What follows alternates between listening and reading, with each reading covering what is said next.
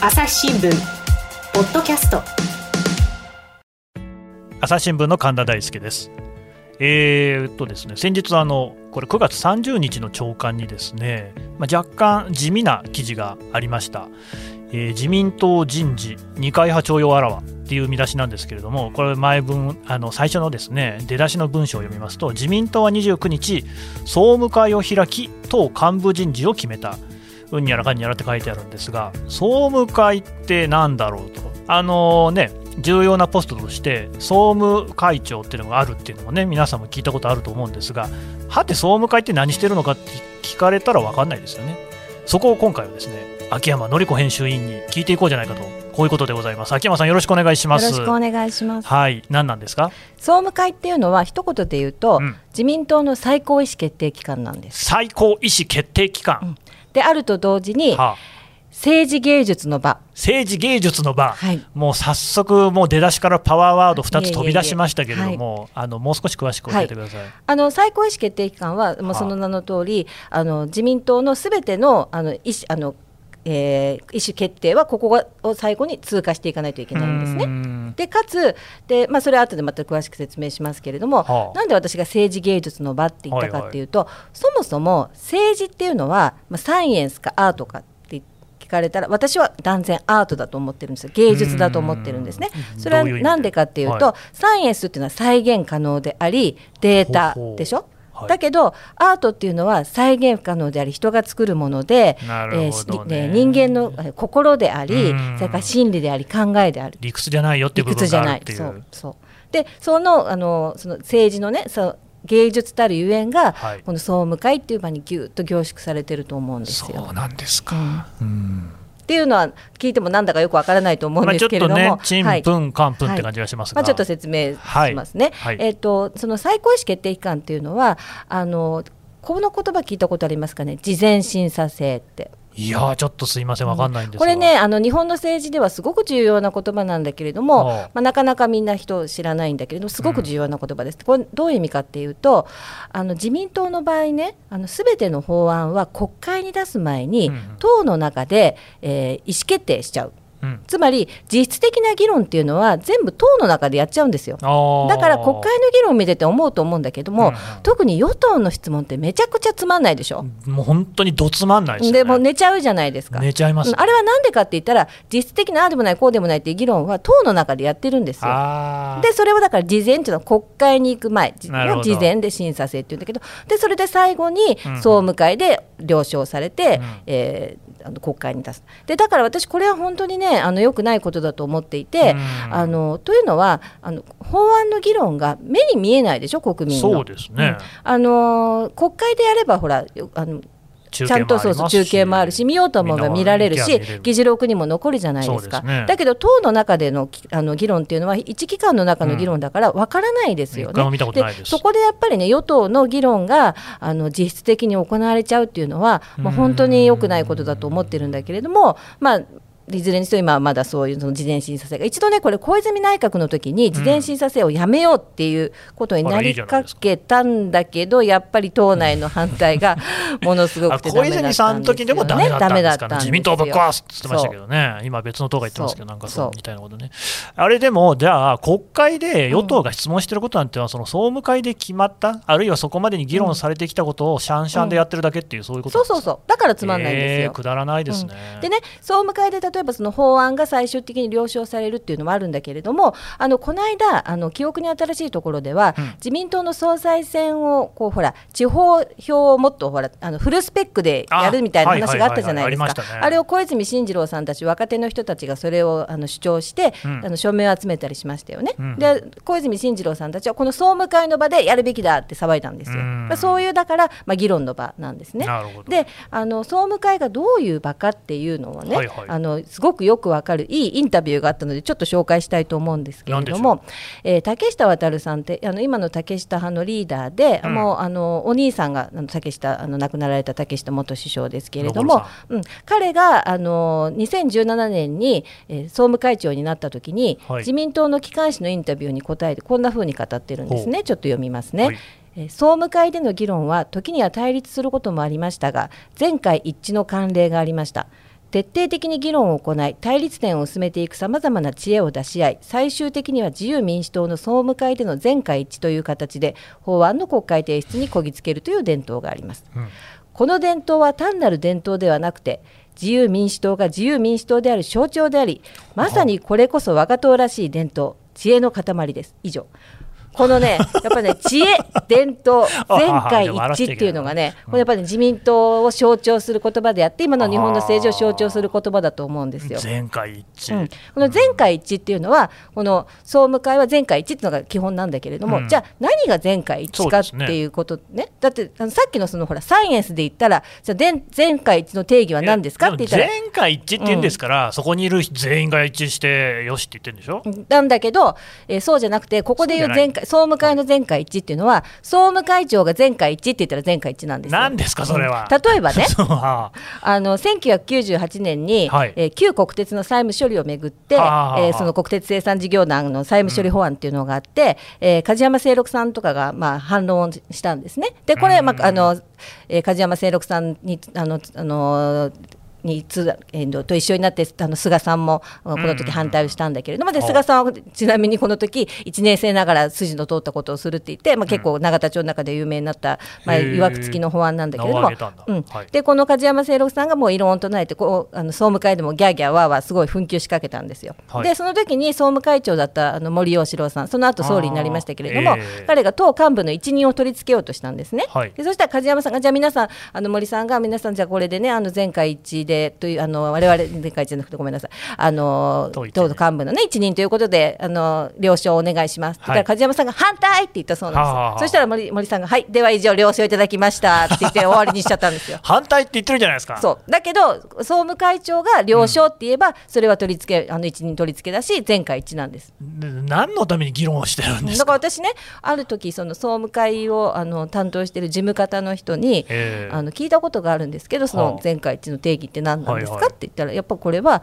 えー、全会一致の定義は総務会長が全会一致っていうこと。はあ、うん、なんとも芸術的ですね。でしょ？これはやっぱサイエンスじゃないないじゃないですか。あのサイエンスじゃないですね。これだからまあいい加減とも言えるし何でもありというか、まあ、ある意味で言うと星の知恵みたいなところなんだけれども大体ですよ今の話だと、うん、一任する党役員ですか幹部ですか、ええ、に一任するっていうのはもうそのお任せしますっていうことですよね。でそれをまたしかもその総務会長さんが、自分一人で全会一致ですって言ってあげてるって、ええ、なんかもうすべてあの上の人にお任せしますって投げちゃってるようなもんじゃないですか。だけどその前にああでもないこうでもないってやっぱり議論するじゃないですか、うん、まあガス抜きとも言えるんだけれども、ね、言ってるだけじゃね、うん、だってそこで反対だって言ってもそれが全然反映されないわけですもんね。うんでもそれがあの重要だったりして、まあ、そこでね、でもそこに至るまでにまあ周到に根回ししたりとか、そう法案の中身をちょっと変えたりとか、足して2で割ったりとか、譲歩したりとか、まあ、いろんなことやってるわけですよ。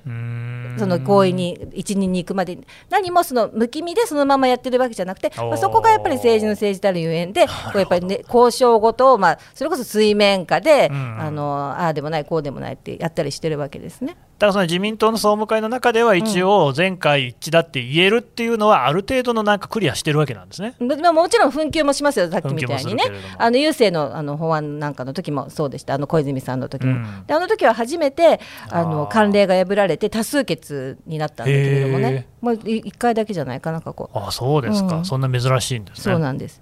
だけど、まあ、そこで決まったことについては文句を言わないっていうことにはなってるじゃあでもそれはあれですね。国会だけじゃなくて我々仮に総務会を見られたとしても、ええ、本当に起きてることはなんだか分かんないですね。そう。でねそれで言うとね私たちあのジャーナリストは、はあ、あの総務会をやっぱりあの取材するわけじゃないですか。はいはい、と言ったって終わった後に記者会見総務会長の記者会見はあるけどそこでほら、うん、本当のこと全部言うわけじゃない。ので、ね、必ずそのあの総務会で何をやったかどういうことが議論になってるかっていうのを、うん、あの聞かなくちゃ掴まなくちゃいけないって言っても別にドア開いてるわけじゃないから、何するかって言ったら壁耳という壁に耳をつけるっていうことをやるんですよ。壁耳ね。本当にやるんですよね。であの国会の中の会議室でやるんだけれども、えーと、ドアのあの横にあのちょっと隙間があったりとか、まあまあと普通ありますよね。そう通風口があったりするじゃないですか。ね。だからねあの私も、まあ、総務会の担当してたことあるんだけれども、うん。国会の中って結構あの観光とかその社会科見学で小中学生とかあと外国人の人がこう見学に歩いてたりするんですよ。うん。でその人たちがもう見てぎょっとするんだけどみんないい大人が真剣になってあの床にあるその通風口に這いつくばってで聞こうとしてるわけですよね。うん。で私ももちろんやりましたよ、もうあの本当にねあの嫌だったけどしょうがないのでね、はいはい。まあ、どれぐらい聞けるかっていうのはあのそれ、まあ、あんまり聞けないんだけどでもやっぱり位置取りとか大事だし、でもあの私が担当してた頃に今でもすごく覚えてるのはあの一生懸命こう壁にこう耳をつけて、まあ、その時は割といいポジションが取れたからあの国会の赤絨毯の廊下の上に体育座りしてであの聞いてたんですよねこうはい。やってね壁に耳を寄せて。で隣にあの男性のやっぱり同じ担当の記者が聞いてて、ええで座ってた。でもとあの私聞いてる間にだんだん眠くなってきちゃって いつの間にか寝てたんですよ。はあはあはあでそしたら後であの同僚の記者から「ねえねえさっきさ」とか言って「総務会の壁耳しながら寝てたでしょ」って言われて「え分かった見てた?」って言ったらその隣の男性記者の肩にあの首持たせて頭持たせかけて寝てたよって言われてあ本当に申し訳なかったなと。通勤電車みたいな話になってきましたね。そうそうそうそうでもこんな風にねして恋人でもないのにね。ないのにね。そうみたいなことやりましたよね。壁耳ね、まあ、実は私もですね、こう石川県政取材時代えにえちょっとやったことあるんですけど、あれ、聞こえます？あでもね場所によっては聞こえるんですよ。あー。なんか上手い人とかいるんですかね？いるいる。壁耳名人っていた。壁耳名人、なんかね、ホームセンターかなんかで売ってそうな感じありますけど。そう壁耳名人。あであの壁耳で聞いたことを記事にしてたことももちろんありましたしね。んでもこれも本当にねそのだからあのー中で何が行われているのかっていうのはもちろん壁耳もそうだし中にいた人に何人にも聞くとかっていうことをしないと、わざと聞こえるように外に向けて言う人とかもいるんですよ。ここはやっぱり政治の世界ですね。うんだから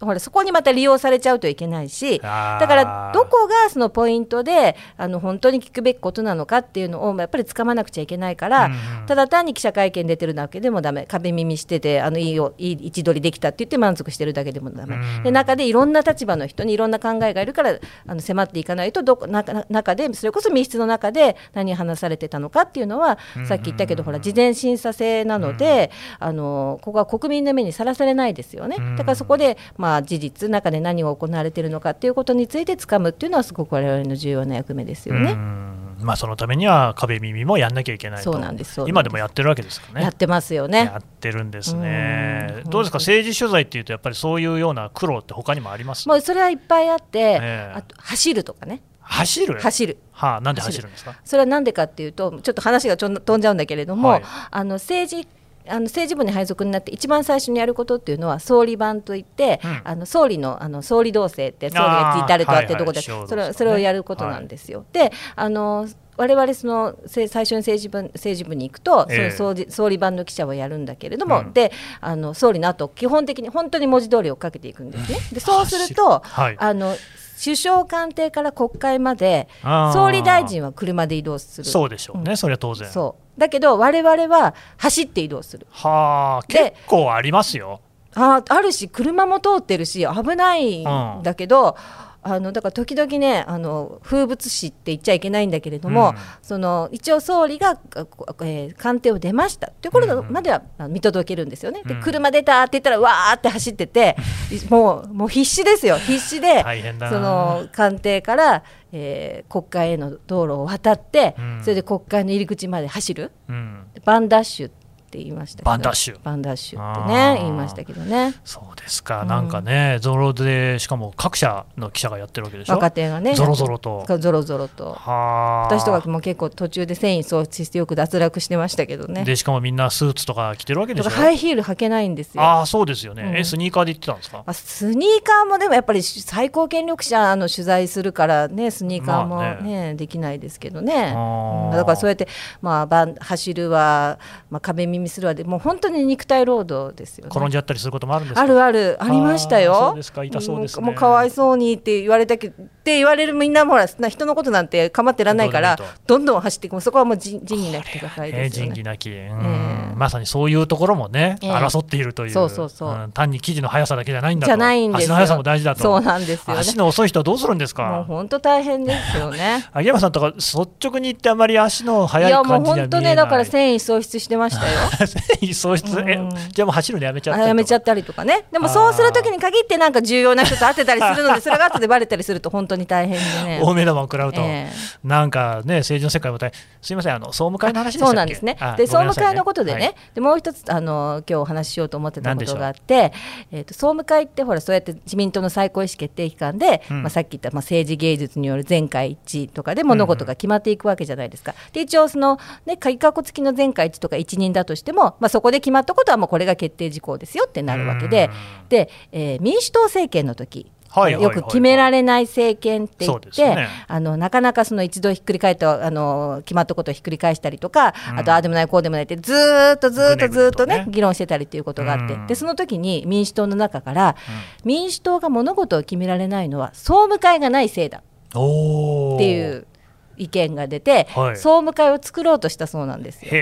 まあ、でも結局総務会っていう名前にはしなかったそうなんですけどね。もここにもねちょっと民主党がちょっといかに勘違いしてたかっていうのがよくわかると思うんだけど 別に総務会があるから、ね、あの前回一とかその一にできてるわけじゃなくて、ね、システムの問題じゃなくてみんながそれに従うかとかそういうこと、ね,、いうことなんですよ。だから、うん、あのそれちょっと違うんじゃないかって思ったけれども、まあ、そのぐらいその総務会っていうのはその政治芸術の、まあ、魔術の場みたいな、まあ、これ難しいところですよね、えー、まあ、やっぱり民主主義って時間がかかるなんてよく言いますけれども、えー、人々のねい。ろんな考えを持っている人たちがこう考えをこうすり合わせるっていうのが、まあ、言ってみれば民主主義のね一番大事な部分でもあるわけだから、はい、やっぱりその自民党の総務会のやり方っていうのは僕はちょっと違和感があります、うん、そうですね、ね、だからやっぱりほらみんな知らないじゃないですか。知らない記事にさらっと総務会を開きって書いてあってもそのままこれこう読みこう読んでっちゃうでしょ？だからやっぱりそこでいちいち立ち止まってね。でこれはどういうことなのかとかどういう場所で何が行われてるかっていうのは、まあ、これはほらあのそういうことをいちいち書いてたらあの、まあ、新聞も成り立たなくなっちゃうからね。だけどやっぱり、まあ、あのだからせっかくこういう場があるので、まあ、そういったことをそのいちいち立ち止まってやっていければいいかなと思ってるんですけどなるほどね。じゃあ、今回はそういう立ち止まる機会を与えてもらった、はい、ということですか。はい、はいわかりました。どうもありがとうございました。ありがとうございました。朝日新聞。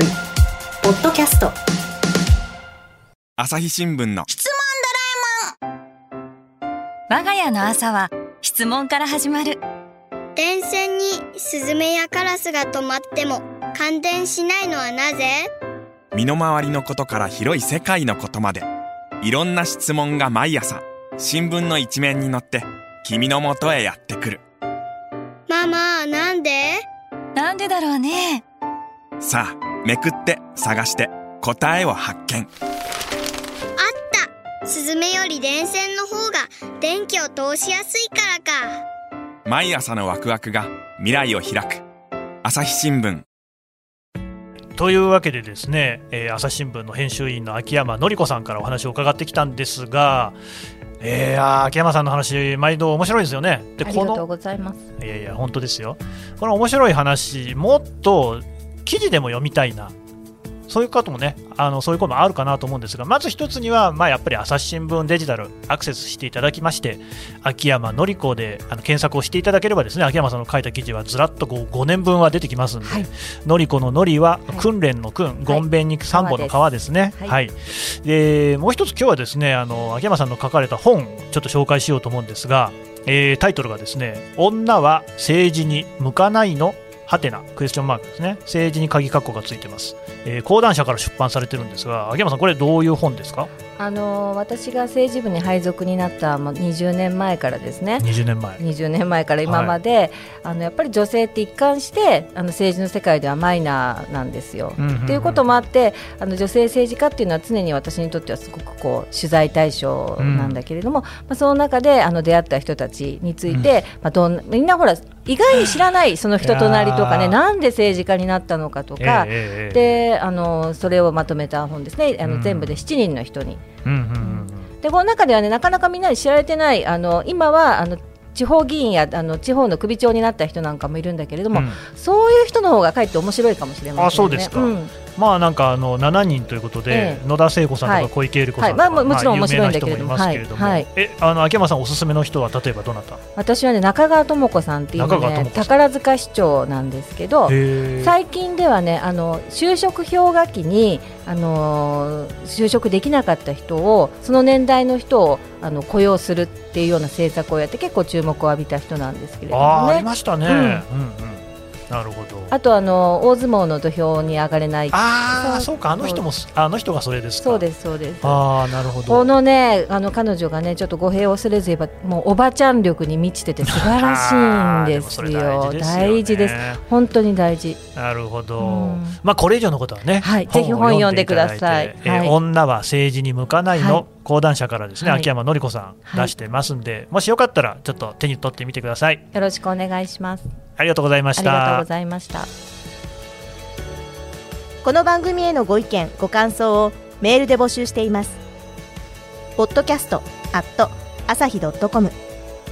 podcast アットマーク朝日 .com までメールでお寄せください。それではまた次回の配信でお会いしましょう。